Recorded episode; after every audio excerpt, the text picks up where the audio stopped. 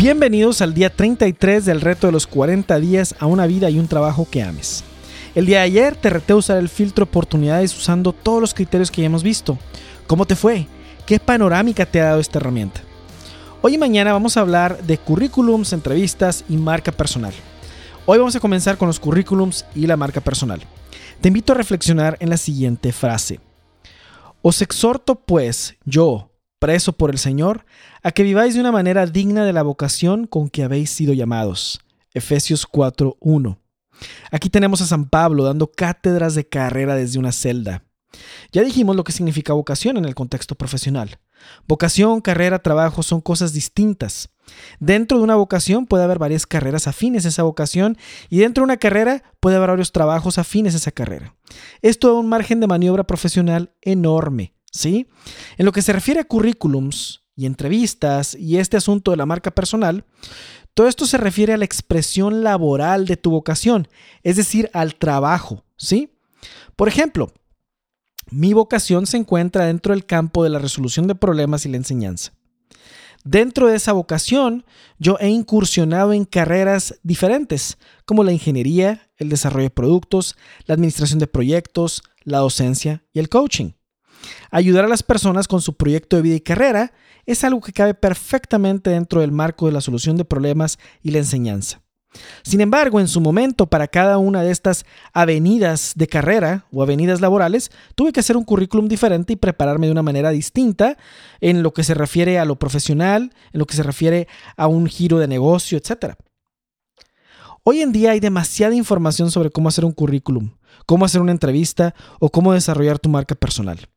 No me voy a detener en eso. En lo que nos vamos a enfocar es en que puedas establecer tu propuesta personal de valor, que algunos llaman marca personal, y saber cómo hacerla para diferentes posiciones de trabajo o carrera. Teniendo tu propuesta de valor clara y concisa, ya lo que sigue en un currículum es solamente incluir ejemplos de cómo has aplicado en la práctica aquello que estás estableciendo como tu propuesta de valor. El objetivo de un currículum es solamente conseguir entrevistas. Nadie te va a contratar solo por ver tu currículum. Si tu currículum genera entrevistas, quiere decir que ese es un buen currículum. Es como el panfleto de ventas que te despierta el interés, pero para conocer aquello que te están tratando de vender necesitas ver en vivo el producto o servicio. Te recomiendo que te olvides de esos objetivos genéricos del currículum, de ese famoso objetivo profesional, porque si eres bueno para todo y eres un generalista, la verdad nadie te va a considerar. Tu reto para el día de hoy es generar tu propuesta de valor. La pregunta es, ¿y cómo se hace una propuesta de valor? Aquí te lo voy a decir. Y en el correo del día de hoy también te puse la fórmula para hacerlo. Básicamente, la propuesta de valor es esta.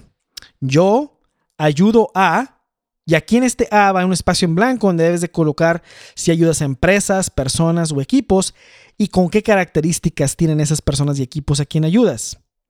Después viene A y viene otro espacio en blanco donde debes de poner específicamente qué problema les ayudas a resolver. Después dice para que puedan y se abre otro espacio en blanco para que pongas qué transformación, cambio o mejora van a lograr a raíz de que tú les ayudes a resolver ese problema. Por ejemplo, te voy a decir mi propuesta de valor con esta fórmula. Ayudar a líderes de alto rendimiento a diseñar y construir el futuro que quieren ver para ganar en el trabajo, triunfar en la vida y dejar un legado extraordinario. ¿Ves? Esto es lo que se usa en lugar del típico objetivo profesional. La propuesta de valor es específica para el trabajo que estás contemplando, ya sea para un cliente, para una empresa o para varios clientes. Como te digo, no seas un generalista. Nadie quiere a alguien que sea bueno para todo o que sea bueno para lo que le pongan. Hoy en día, personas y empresas buscan conocimiento especializado en la solución del problema que buscan resolver, y no importa cuál sea este problema. Una vez que tengas tu propuesta en tu currículum, debes de colocar las experiencias de aplicación práctica que den evidencia de que puedes resolver ese problema. Pero tu reto para el día de hoy es solamente establecer esa propuesta de valor usando la fórmula que te acabo de dar. ¿Sí? Yo ayudo a, ¿a quién ayudas? A qué problema resuelves para que puedan, qué transformación van a obtener después de que tú les resuelvas ese problema. Muy bien, el día de mañana hablaremos de las entrevistas. En sus marcas, listos, fuera.